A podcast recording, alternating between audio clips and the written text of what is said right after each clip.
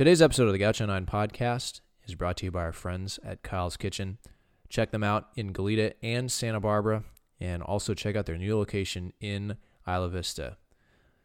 Today we've got Jason Willow and McClain O'Connor, two veteran gauchos who have been here for four years for a day in the life of the gaucho. We'll talk about what it's like during COVID times and compare it to what it was like in normal times in their prior three years at UC Santa Barbara.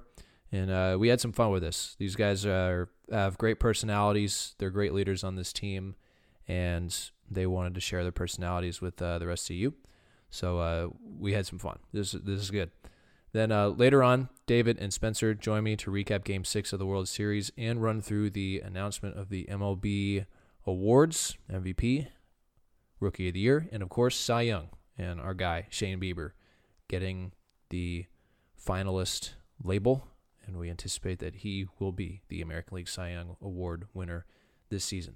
So we got O'Connor and Willow, followed by David and Spencer talking World Series on this episode of the Gaucho 9 podcast. Let's get to it.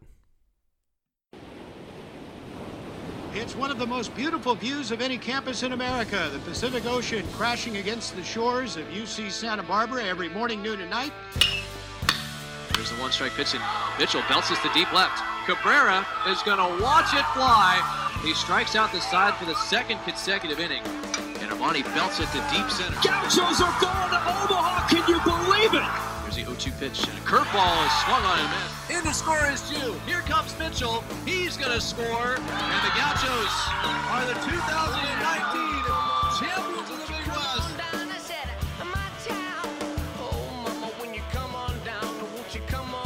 All right, on the Gaucho 9 podcast today, been looking forward to this one because we finally have players back on the field.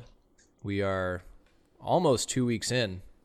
Started two Fridays ago at Caesar Uyesaka Stadium, and last week I had Coach Checketts on talking about the restart, and we finally got some players on to talk about how stuff has been. So we have two out of state guys lo and behold, it's the two guys that are not from California on the podcast today. But uh, first from Pioche, Nevada, he is a shortstop, five ten. You're listed as 165 here on the website. Uh, that's probably gone up over the Yeah. past uh, six months, if I'm not mistaken. Played uh, 87 games as a Gaucho.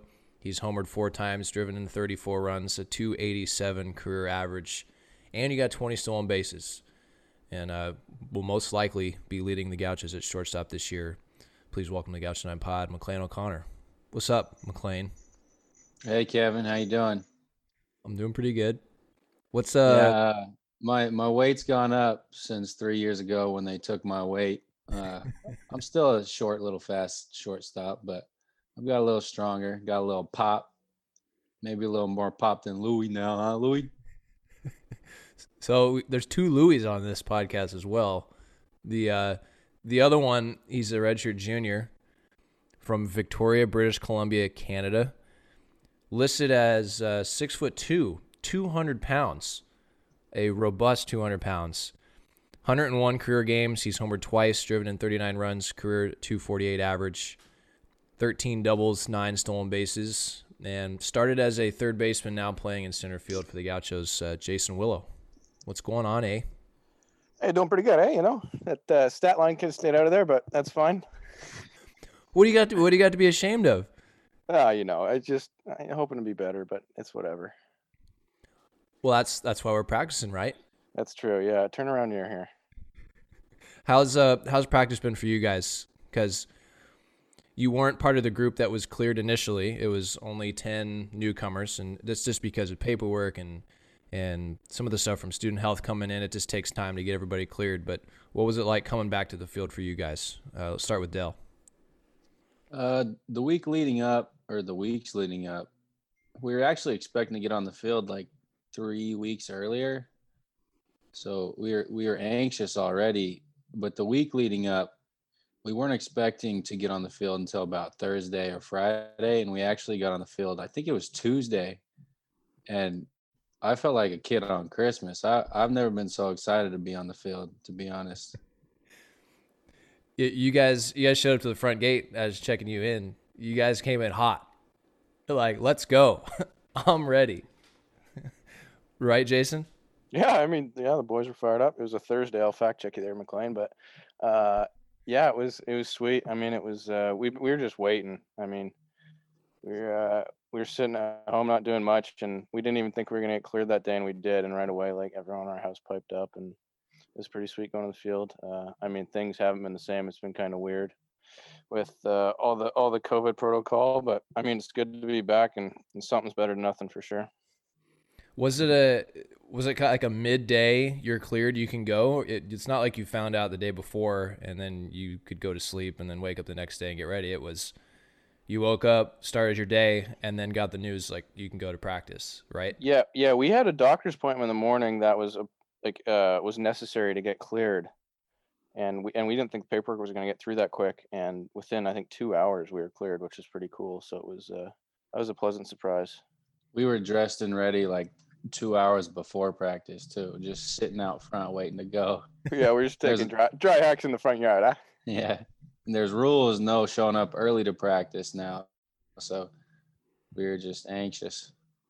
Yeah, so w- the the purpose of of this is is to get an idea of the day in the life of a Gaucho baseball player. And things are a little different now and we'll get to that, but really quickly, can you guys run through just what a typical fall day would be like if everything was normal, if everyone was going to class and we were full strength, uh, all that type of stuff. So like, start with when you get up, what are you eating, how are you getting to class, when are weights, and then how long are you spending at the field with practice? I mean, it's changed a lot since my first year here. The freshman, well, I was a sophomore when I got here, but I was required study hall as well and study hall for incomers is nine hours a week. So wake up, uh, eat some eggs. What do you eat, Louis? A couple eggs, three eggs, some sausage. I mean, you were at Trop though, so yeah, I had breakfast in the morning. It, it changes a bit once you get out of freshman dorms, and it kind of depends because usually guys will have an early time slot of classes or a late one. So you're either going to class and coming home before weights, or you're you're leaving to class and then going straight to weights. So that's kind of a big a big factor of if you're going to have a big breakfast before you go to class or you're going to have something small, go to class, come back, and then eat a bunch more. So there's there's been times where weights has been like first thing in the morning, like 6 a.m., 7 a.m., two different groups, and then it's changed, right? Where there's like one at you lift at or 12 or something, and then the position players are one day, the pitchers are a different day. It's been something like that, right? Yeah, for the majority of time we've been here, it's weights has been at noon, and pitchers go on say Monday, Monday, Wednesday, Friday, position players Tuesday, Thursday, Saturday. So basically it's wake up, eat breakfast, class, probably two classes usually where we actually go to class, not on Zoom. And then go to weights from 12 to 1 and then practice starts about 1:30 so pack a lunch have some food. And then from 1:30 to usually 5 we're practicing. And then from there, it's shower, get your books, and go get your two hours of study hall so you don't got to get five hours on Sunday. Sunday's the day off, FYI. Yeah. Yeah. you usually if there's no rain or if if you have to reschedule something, usually Sunday in the fall is the off day when you get your rest. You can take your mind off baseball and but in some cases if you got to log those study hall hours, that's when you're getting caught up. So that, that's that's pretty typical. What what about on like a scrimmage day? Because we haven't scrimmaged yet this fall. We hope to soon, but in, in past we scrimmaged a lot uh, in the fall. Is the, the scrimmage schedule any different than a normal practice day, as far as your guys' preparation, Jason? Uh, I would say it's pretty similar. I mean, our, the practices are pretty long, just as long as scrimmages. Scrimmages might go a little longer, but I mean, the only thing is maybe if you got time, try and show up to the field a little early, get a few swings in, uh, get some cage work. Um, usually, usually the the scrimmage days there's not weights, so you kind of have that time to to get away with, which is good. So if you need to get to the field early, work on stuff you need to work on, um, do that type of thing. But I don't know. I, I would say it's pretty similar for most guys. So what about this fall? So we're about a week in and you guys were first introduced to Zoom classes back in the spring. Um, maybe you took summer class. I'm not. I'm not entirely sure if, if you guys No. took summer class. Doesn't sound like it. But you jump back into class. It's it's all online, and then, like today, for example, we're recording this on Wednesday night. You guys were the last group, so you guys did show up to start stretching until what 5:30. Yeah. Five thirty. Yeah, So- yeah. Put in perspective. I mean, like, yeah, we sat around a lot today, and like that was with. I mean, we studied all, the, our whole house kind of studied all morning, two three hours, which is like really good for us if you know us. but I was like from noon to to five, it was like we were twiddling our thumbs, you know. We had a little workout in our front yard, some legs. We got some some dumbbells. I don't want to tell you how big because they're probably too big for most of y'all, but but yeah, I mean, yeah, a lot of waiting around. A lot of usually we're at the field for five hours a day. It seems like regular fall, and now now it's like get there at this time, don't be early, and get out of here before this other group gets here, so we're not crossing paths with other pods and stuff. Yeah, Yeah, yeah we were t- we were talking today. Like, usually, like the clubhouse is a huge part of like, especially the fall. Like that's like the like you get there early because all the guys are just chilling in the clubhouse. You stay later after practice too because you know tunes are bumping and everything's everyone's having a good time. But like, not having that and just not being able to hang around the field, that's kind of, it's kind of it's super different and tough. because the ballpark now it's really become a place where you can. There there are things available to you guys where you were willing to stay an hour after or just kind of just well and then you're hanging out with with your friends your other teammates. There are lots of reasons to show up early or to stay late if things were normal. And that's something that I did want to ask you guys about. Like the clubhouse life is really where things gel. It's how you get to know the other players, the, the the freshmen, the transfers. It's it's where you make those bonds with with your teammates, your the guys that are next to you, in with your lockers, if you're, if you're locker buddies, like guys that like to hit together, like in the cages. Like, what's that like in a normal fall? Getting in extra work, showing up early, staying late. I mean, it's just yeah. I mean, it's just more hangout time with your friends, doing something you, you know you love and enjoy. And I, think the biggest thing is I kind of feel for the freshmen because they're going to go through this whole fall not knowing it. You know, I mean, come come season, I know McClain's going to be Louis going to be shaking it down with this, and after a big dub in the clubhouse, pumping some mm-hmm. Eminem, but they aren't going to get that in the fall, and that's what's kind of bad. You know, it's I feel for them because that that is it's a big big part of you know growing the team and and kind of you know letting loose a little bit like that. Even even living in living in Isla Vista, I mean, you bike everywhere, and a lot of times between classes, you don't have time to go all the way home, and then all the way back across campus to class. So, I've I've had times where I'm just hanging out with teammates between classes in the clubhouse, just listening to music, maybe even doing homework, and then going to class, and then coming back for practice. So it's kind of it's kind of like another not home, but I mean, kind of a home, I guess. No, it's it's totally a home, right? yeah, It's a house, not yeah, a it home. feels like a, it felt like a home. Like going there, I got my own little room. It's not a big room; it's a little cubby, but I got showers, I got bathroom, snacks, couches, TV.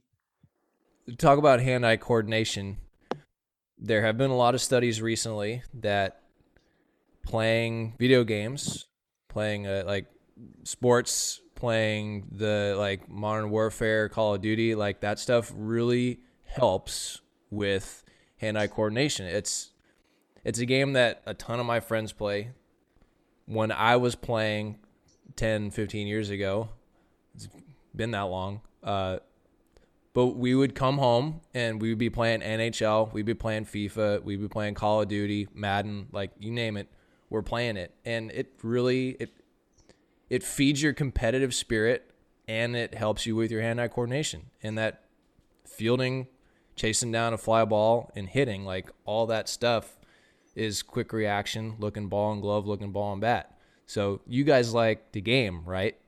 You guys are gamers. Yeah, we're big gamers. Tell me I about mean, tell me about the game. We're both wearing a headset right now. I don't know if this will be posted a video of us, but we have our gaming headsets on, plugged into our computer right now.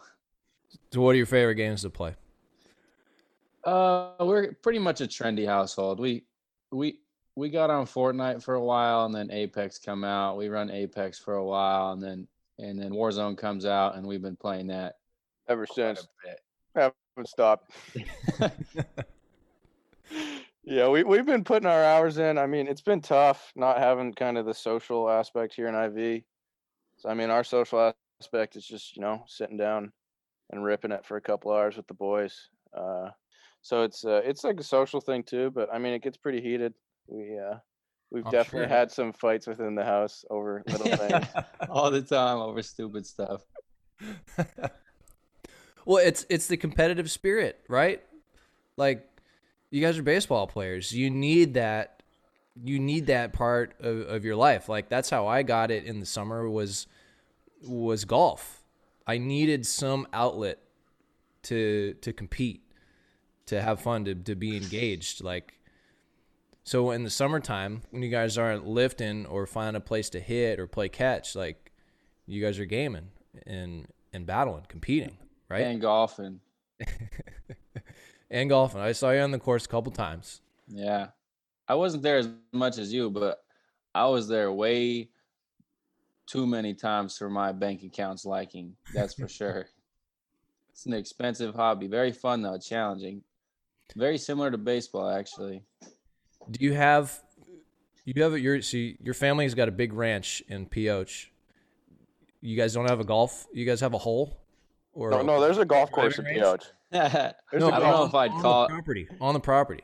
Oh, no, no, no, no. We come on. should. We should put a little we could put a par we could put a few holes. Have you been there, Louis? Yeah, I've been there. Yep. Yeah, you have been there, huh?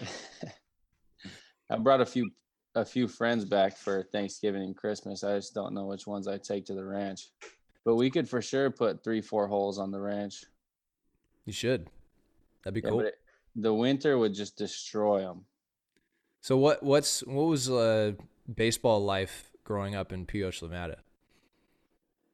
Um, growing up, I played seasonal sports. So when I was younger, it was baseball in the like elementary school. It was baseball in the spring, I guess. Basketball in the winter, and that's it. And Are you I playing start- is it like is it like within the community or are you playing like other towns that are in the region? so there's four towns. There's three towns that are all within like 30 miles. And then there's one town that is it's like a hour drive. So the four towns all had a team and that's who we'd play. And that's all we'd play. And then for all stars, they would grab the best kids from all four towns and we'd go to somewhere in Nevada and play an all-star tournament. And Pioche is it's like northeast of Vegas. Is that right? Yes, it's Okay. it's right on the Utah border. Um, if you know where like Cedar City or St. George is, it's right in that area, but on the Nevada side. Okay. And you played you went to play junior college at Lassen, which is in very northeastern California. So, can you tell us your path from Pioche to Lassen to UC Santa Barbara? So I played our when I was a senior, we had a state tournament in Reno. eh, A baseball state tournament, obviously. And we actually won the tournament, but their coach saw me there and he called me, he talked to me, and I was like, Yeah, I'm down to play because I wanted to keep playing. And that's how it was short, quick, went up there, and the rest is history. The stars aligned, and I ended up here somehow. Somehow. Well, who who brought you here? Because Quite the description of the story there, Dell. nice and sweet, huh, Louis? uh, I'm I'm curious who So- who recruited you from from Lassen. Like, where'd you get seen? I got a call from Eddie Cornejo. and said he was talking to some pro scouts in Northern California, and they're like, "Hey, do you know any shortstops up there?" And I guess he mentioned me. He saw me playing, and I think Modesto, or I think it was Modesto, and I I thought I was. I went from high school where I was dominating, like my league. I was way. I was a lot better than most most players to Lassen, and I wasn't doing as well, and I was very frustrated all year. So to get a call from him, I was like, I'm down. Like if they offer me, I'm going because, I mean, this is the opportunity I've been waiting for my whole life.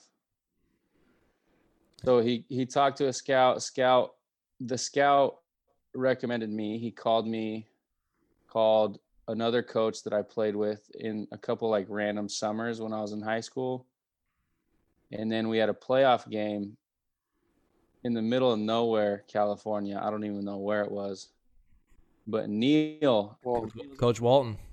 Yeah, Neil Walton. He came and watched me, and then the next week I got an offer and I signed it. Now I'm here. Boom. Five years later. Luis Gaucho. yeah. Stars align. I, I like that.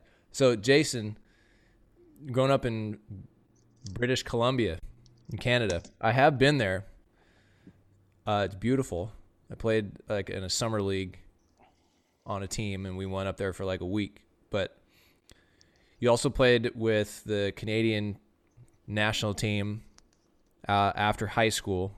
Maybe it was maybe it was during high school or right after high school. Yeah, it was during high school. It was my last last two years, my junior and senior year of high school. But so like, so what's high, what's high school baseball like in in British Columbia, and how did you get to UC Santa Barbara? Uh, it the way it works in in Canada is that the schools don't actually have a team.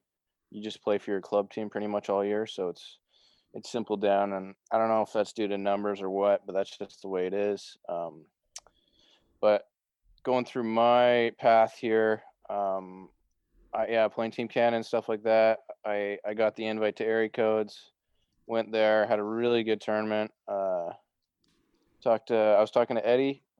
Eddie called me after the first day. Big low ball offer came out, hit the next two days, a little bit bigger an offer, which is good. And and looking at this place and narrowed it down, and eventually, you know, I picked here, and yeah, the rest is history. Had you been here before? or did no, you sign no. sight unseen? But being being from, I mean, Canada. I mean, where I'm from, it doesn't even snow. People think it does, but it snows like once or twice a year. Yeah. Very similar climate to Seattle, but I knew I knew California was like the place I wanted to be. Just like the weather, you know, the good baseball teams, everything else about it. That's just like what what I knew I wanted, where I wanted to go. So, so I mean, any any school in anywhere cold, I just said no right away. So let's. Uh, I mean, it's cold. It was cold tonight. It was cold, but a different type lights, of cold. Yeah. Different. yeah, yeah, totally, totally different, different type of cold. So, you guys have both been here the same amount of years. You guys came in the same year, uh, and you both played a lot on the 2019 Big West Championship team. Can, can you guys just break down something that you remember from that season, like what the team was like, what made you guys gel. Uh, Jason, you were playing third base. Yeah, I was third that season. On yeah, that year, and and, and McClain, you played. I think you played in like forty-two games, something like that. You were kind of all bouncing all over the place. But what was that year like for you guys? Um, breaking the, or at least winning the championship for the school for the first time in 33 years and lifting that trophy at home on the last day of the season. Like, what was that like? McClain, you want to start? Uh, well, specifically, the day we won it, that was one of the best days of my life. Um, the gel part, I mean, I know we talked about the locker room earlier. That's how I'd explain it is just our like our chemistry, the whole team's chemistry in the locker room, always having fun. Before the games, you'd hear us screaming in there. So before the games, I like to I like to sit outside, watch the other team's BP, kind of just hang out by myself, put my cleats on, hang out, go change my jersey, come back out. I'm not like a big music, dance, all that stuff. until that year, I'd be out there and I'd hear just screaming, screaming, having fun. I'm like, I gotta go in there. Like it sounds so fun. So I'd go in there and everyone's just having a blast. And that's just how it was. That's how we were. We just loved being with each other. There was no problems. Everyone gelled. We had a couple of seniors. Uh, Kevin Chandler, a lot of experience, did a lot for us.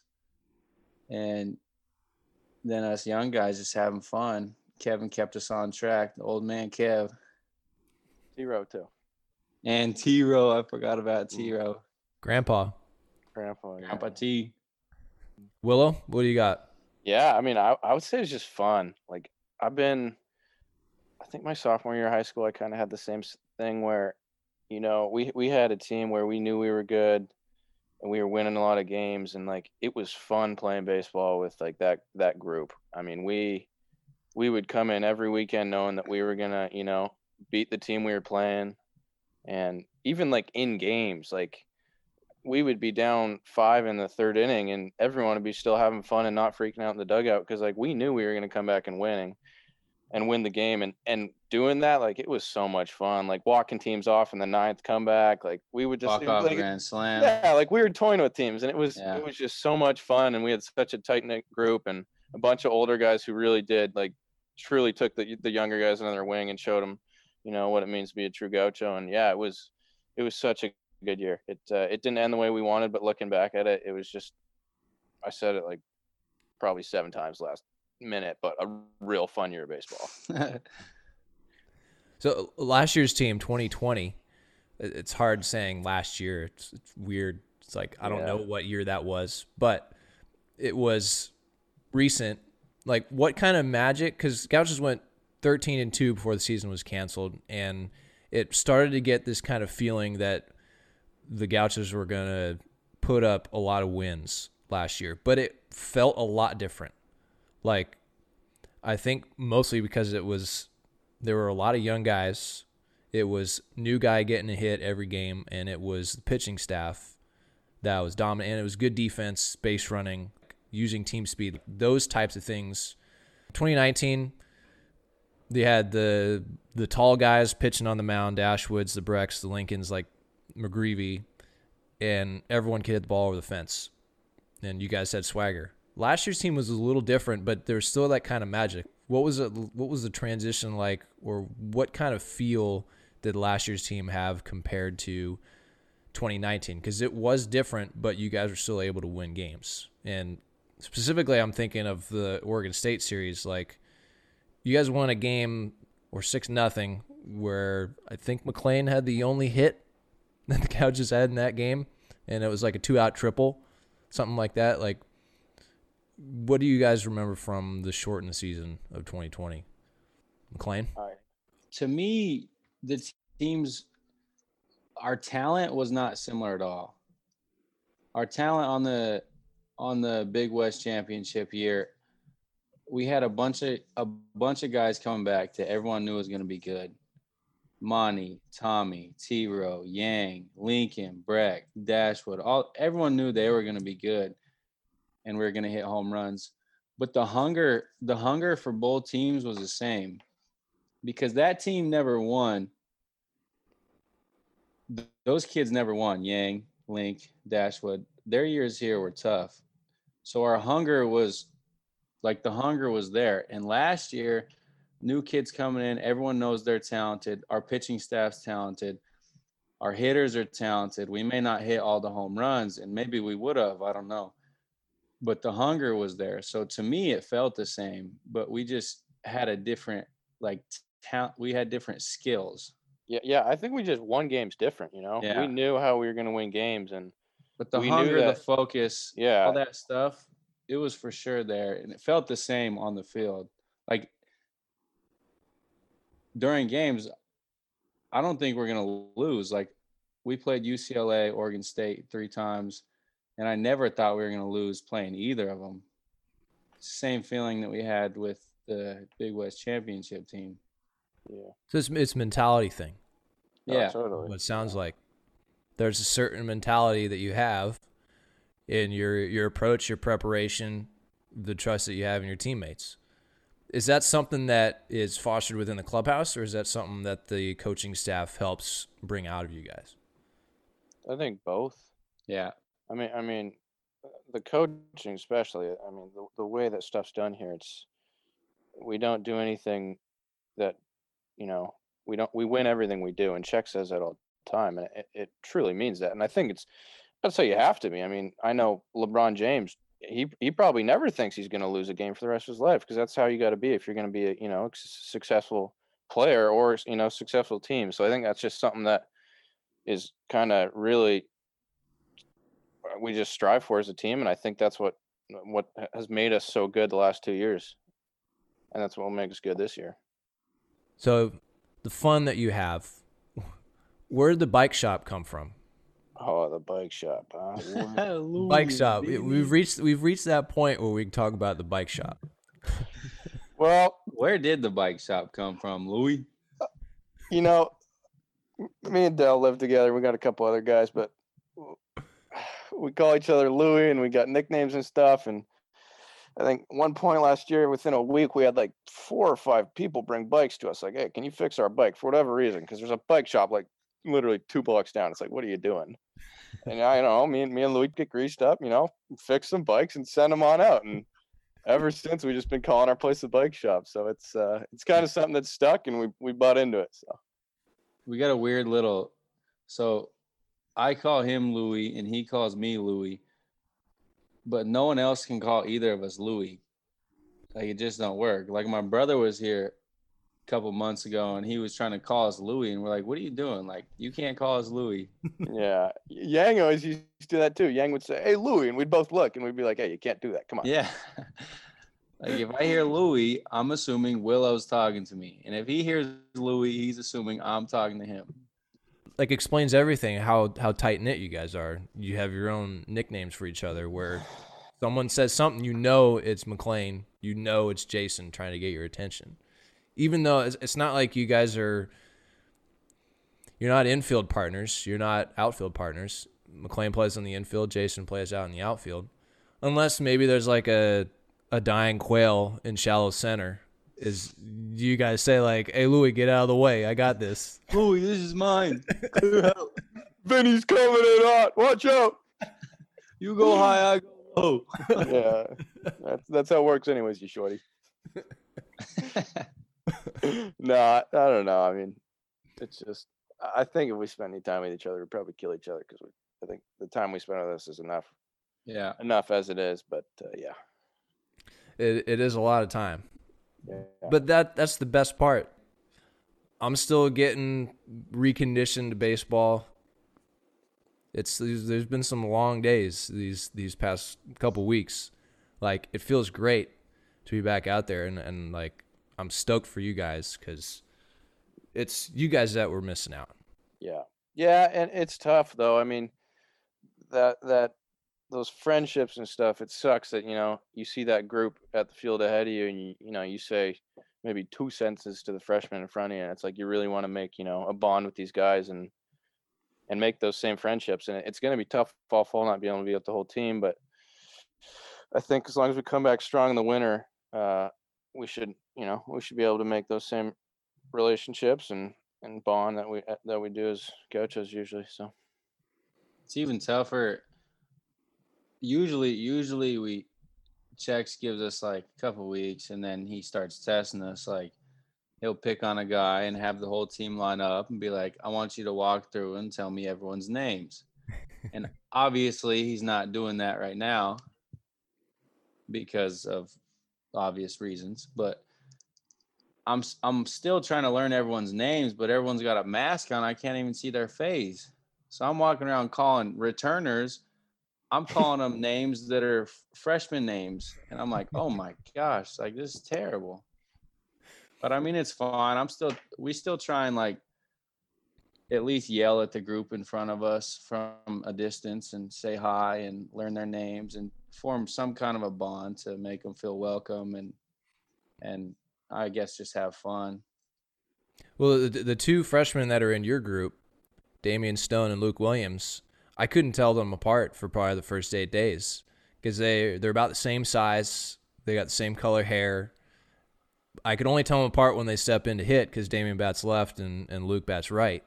And then in another group, there's uh, John Newman and Zach Rodriguez. Yeah, the two boulders who look like just two stallions.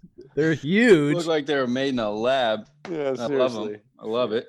Like they've been hitting the cover off the ball, but they both have like the same batting stance. They're both about the same height, same weight. They both Different colored hair right-handed- though. Different colored hair. Different color hair. Yeah, that's a But it's, giveaway. it's all it's all covered up when when they wear the gaiters. So it's that's been the some of the challenges that we've been facing as far as the team chemistry, which I'm not going to say is thrown out the window because it's not. Like you're trying to develop some kind of chemistry. It's just the the COVID chemistry.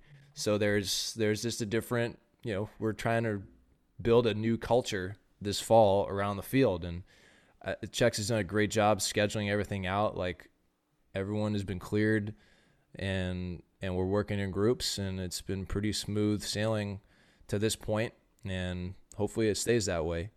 Um, Yeah, I mean, there's a bunch of schools in California who aren't even practicing. So, I mean, we got to be thankful that we can just show up at least day to day and do do stuff, right?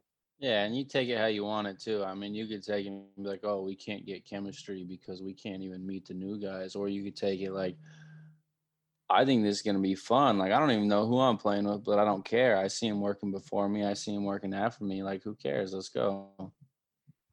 And we sort of get to. I think I know every name from the guys in the group ahead of us. I think I know all their names.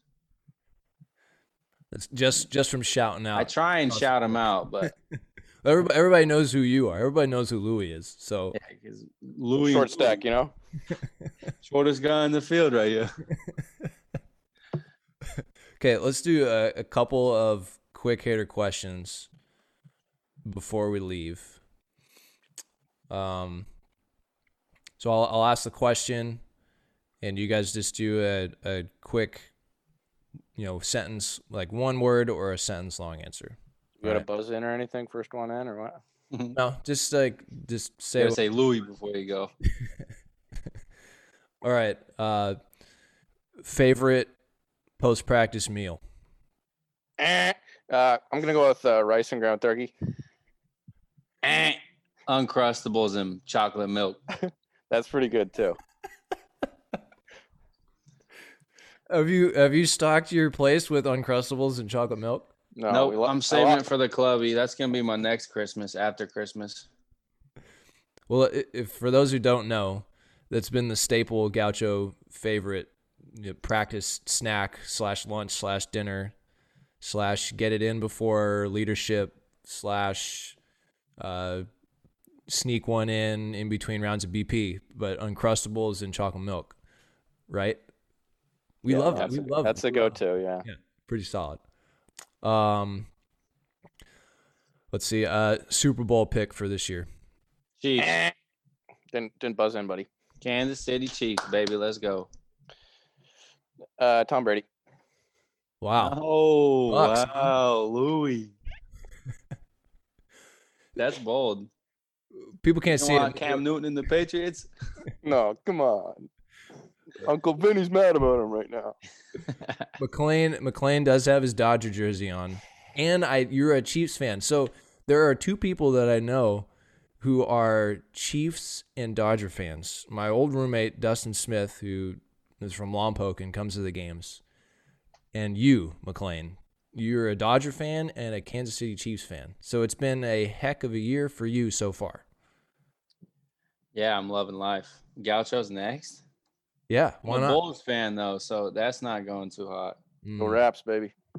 Everyone calls yeah, and I ain't a bandwagon either. So anyone who says that, Yeah, Okay, buddy. uh huh.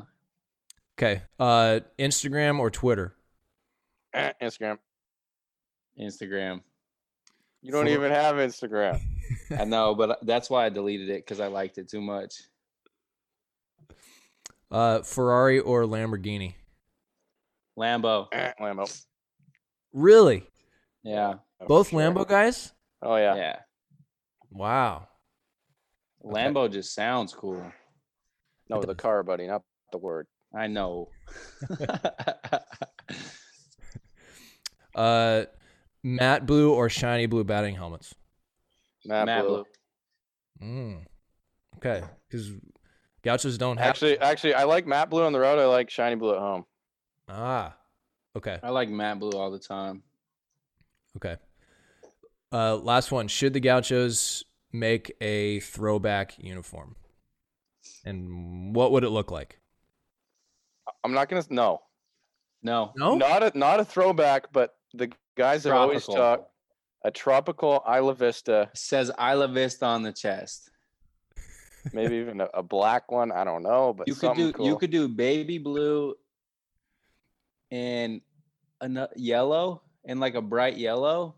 gold. You could have it black with baby blue and bright yellow Isla Vista or something with some palm trees. That would be awesome. Hmm. yeah. Baby blue and a bright yellow. So, like uh, like the old Denver Nuggets home uniforms. That's basketball, but yeah, the the Rays had some baby blue and like neon green going. Yeah, no, that was minus I on the socks wasn't and the really a fan. No. I'm thinking like the Miami Marlins, their black unis that just have some like bright blue and orange outline, but Isla Vista with some palm trees. So so we're talking alternate, not a throwback, an alternate uniform. Okay, I can get on board with that. Maybe even a new home jersey. I don't know. Okay, you guys you guys work up a mock and uh and and present it to the coaching staff because I could be on board with that. Okay. Put her word in. Huh? Okay. That'll wrap it up. Day in the life of a gaucho and then a whole lot of extra stuff. But I mean I think people get the basic gist. So that's the position player version. We'll do we'll do a pitcher version because I'm sure it's different. Pitchers are a different breed than than position players. Yeah, they just sit at home and stare at a wall. but uh, that's Jason Willow and McClain O'Connor. Uh, keep an eye out for them this year in the field wearing the Gaucho blue and gold. Uh, thank you guys so much, and uh, good luck with your studies, and we'll see you at the ballpark. Thanks, Kev. Thanks, Kev. Louis and Vinny are out. Signing off, baby. Go clean some bikes, huh, Louis?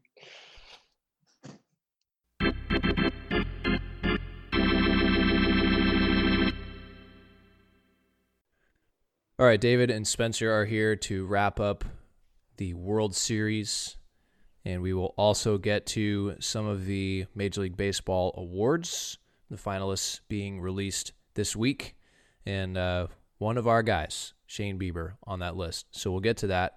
First things first, let's talk about Game Six because, well, I think baseball is happy that it's it dominated headlines for a couple days in the midst of NFL and pandemic and everything. It was there was a lot of baseball going on because it was a great series, and then I guess this game will be remembered as the Blake Snell game. Blake Snell dominating the Dodgers through five and a third. Uh, he's only given up one hit at that point. He had struck out nine. He was just rolling. He had about 70 pitches, and then he gives up a single, and the Rays decide to take him out. So let's break down some of the analytics of that um, because some of the numbers were shocking. It really is. Uh, David, you want to start? Yeah, just as we as things kind of surfaced uh, in the days after that decision from Cash, um, we saw sort of how Blake Snell performed second, third time through the lineup versus the first time. So a lot of people will make the argument that hitters have seen a pitcher more times, and so they're going to be more successful the more times they've seen him. But the numbers last year and this year actually show that Snell is statistically better that third time through the lineup than he is the second time through. So he had already faced those top three hitters, struck him out six times in the two times he had faced them. Um, and so maybe there was some stuff going into the decision that was like, oh, it's the third time through, but um, kind of kind of puzzling when you look back at the numbers and just trying to make sense of everything. Well, I was just looking forward to seeing what they were going to do that third time up against him because it was over six, six Ks, I believe. He, it wasn't like it was just, you know, him you know, getting executing a couple good pitches, them swinging over the top of a couple curveballs or something like that. They were up there guessing. Uh, they probably, I'm sure they did their homework um, and did everything they could to prepare for Snell. Uh, they had already seen him once, and it looked as if, I mean, in that sense, you're seeing him for the fifth or sixth time that series, and they were up there guessing. Um, he, Kevin, like you said, he was absolutely carving. Um, and Blake Snell is the kind of guy who's got the mentality of, hey, this is my game. If I win it, I win it. If I lose it, I lose it. But don't let me go out on a question mark and have somebody else kind of answer that question for us. Um, and that's, as you can see in a lot of the videos, a lot of the recap, Blake Snell was visibly upset, but just a wild, a wild decision. Yeah. So some of the numbers they bring in Anderson, who had given up a run in his previous six appearances, and he's a fastball thrower. He throws 64% fastballs, and the first batter that he faces is Mookie Betts, who hit 359 against right hand fastballs in 2020. And lo and behold, he gets a fastball, doubles down the line, starts the two run rally. It was one to nothing Rays at that point. And Mookie, he's the worse. He's worse the third time than the third his third at bat than his second at bat uh, throughout this year and the previous year. So s- some interesting things uh, that came about statistically since this is a statistical segment. Good, getting my S's there. Uh, but my my take is that in the postseason, so often when you think about memorable postseasons, it's teams riding their horse, riding their pitcher to to the end. You think of Madison Bumgarner uh, with the Giants a few years ago. You think of Aroldis Chapman with the Cubs in 16. You think about some of the, the best names that have won big playoff games. It's you stick with your guy. If he's hot, you let him go. And that's the argument from the baseball traditionalists. So I'll I'll just let that be. I mean, it's we're just observing from the outside, but it's uh, it was certainly fun to watch. And unfortunately for myself and Spencer, David came out on top because he did pick correctly. Dodgers in six. He didn't get the MVP. Betts certainly made a case in that last game because he got the double to start the rally, and then he homered to seal the game in the ninth. But Seager won the MVP. Uh, so Tilly finishes with 11 points. I had nine because I did pick the Dodgers, and Spencer, you missed on the World Series. You finished with eight. So, with that being said, let's get to the MLB awards because Shane Bieber, the favorite to win the American League Cy Young, is among the Cy Young finalists, along with Kenta Maeda of the Twins and Hyunjin Ryu of the Toronto Blue Jays. On the National League side, Trevor Bauer is the favorite to win the Cy Young for the Reds, then Yu Darvish of the Cubs, and Jacob DeGrom of the Mets. So that that'd be pretty cool if you got two Southern California kids from UC schools, Santa Barbara and Los Angeles, winning Cy Youngs this year. But a lot of great names on these lists, uh, including Jayce Tingler, who is the head coach for the Padres. His assistant, you know, first assistant is Skip Schumaker, who was on this podcast earlier this year. Uh, they've done a great job with all the talent that they have in San Diego and I'm sure the Padres will be making noise down the line. So we want to congratulate Coach Tingler and Skip and their staff on that uh, honor of being a finalist for Manager of the Year. Any other names you guys want to pick out from this list? Uh, well, I would just real quick like to mention. I mean, like you said, Shane Bieber is the favorite for the American League Cy Young. Um, Santa Barbara kid. And we're really rooting for him. We were rooting for him all year. If you if you look at some Cy Young predictors online, um, a couple of them take into account every single pitching statistic that you could possibly imagine. Um, and then it's it's a point based system for most of them. Shane is is leagues above the rest, and the people who are in second and third get extra bonus points for being um, champions of their division Um, the Indians weren't the champion of their division, so Shane doesn't get the points, and he's still miles miles ahead of these guys. So, like you said, the favorite um, statistically, and he recently was announced the the players, uh, the MLB Players Association Pitcher of the Year. Um, really big accomplishment because not only is um, you know this as the Cy Young comes out, that's kind of a stats based decision. Um, this is all the players saying, "Hey, you were awesome. You had a great year. It was tough to face you. Um, you succeeded in, in all those aspects, and and uh, you you deserve this. So, congratulations to Shane for that award. Um, hopefully, it's not uh, the only one he's getting this year. Yeah, just to pile onto that, like Spencer said, it's a little bit more of you feel a little bit more accomplished when your peers are voting it rather than people who aren't necessarily playing the game. So, congrats to Shane on what is most likely going to be a Cy Young award. Um, and then beyond that, you know, just looking forward to seeing some of these guys who are, you know, first time finalists, um, potentially their chance to win an award. It's kind of a, a, big deal for guys, and this whole season has been kind of chaotic. So it's cool to see um, some fresh names up here in different leagues with Mookie moving across or um, some of the rookie of the year candidates as well. Definitely exciting to look forward to at the face of baseball. Yeah, and then for the National League MVP, I think Freddie Freeman.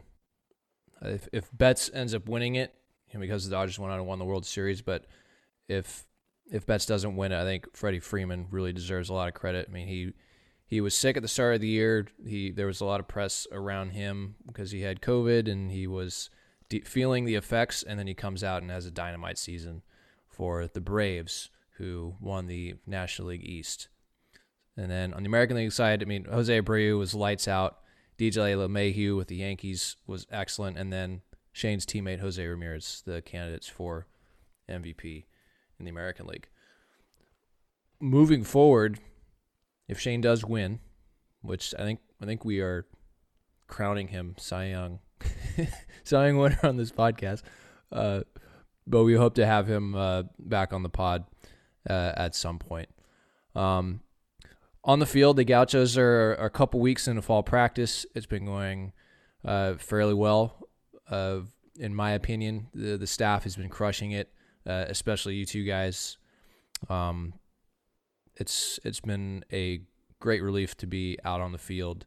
Uh, it's fun to get back, and it's been hard work, and we're looking forward to uh, the next month of fall ball before we get into winter break. That being said, next week we will have on a couple of pitchers. I believe Chris Troy and Michael McGreevy. I haven't finalized that yet, but most likely it will be them. Uh, we want to thank Jason Willow and McClain O'Connor for having some fun on the pod uh, this week. And then, of course, we want to thank our sponsor, Kyle's Kitchen and UCSB Analytics, for all the breakdowns of uh, Shane's season. The other Gauchos, Dylan Tate and Kyle Nelson, as well as uh, all the analysis that we put in for just the, this shortened baseball season and exciting postseason. So, David and Spencer, I want to thank you guys for your work, and uh, we'll have you on the pod, I'm sure, some point in the next couple weeks. Sound good? Sounds good. Sounds great, Kev. All right. That'll do it for this week. And uh, stay safe. Go vote. Uh, tomorrow is election day, or today is election day. Uh, NCAA non uh, non in season and our non in season teams all got the day off f- to uh, to vote. So that was pretty cool. That was something I was reading about it. I think it's uh, was decided in June. In season teams have non mandatory workouts. Non in season teams have uh, have the day off to uh, participate in the election, which I think is being a history major and following this current election and been reading about other elections. Uh, pretty cool that we're putting a lot of focus on this one. So get out there, go vote, stay safe, go Gauchos, and we'll talk to you next week.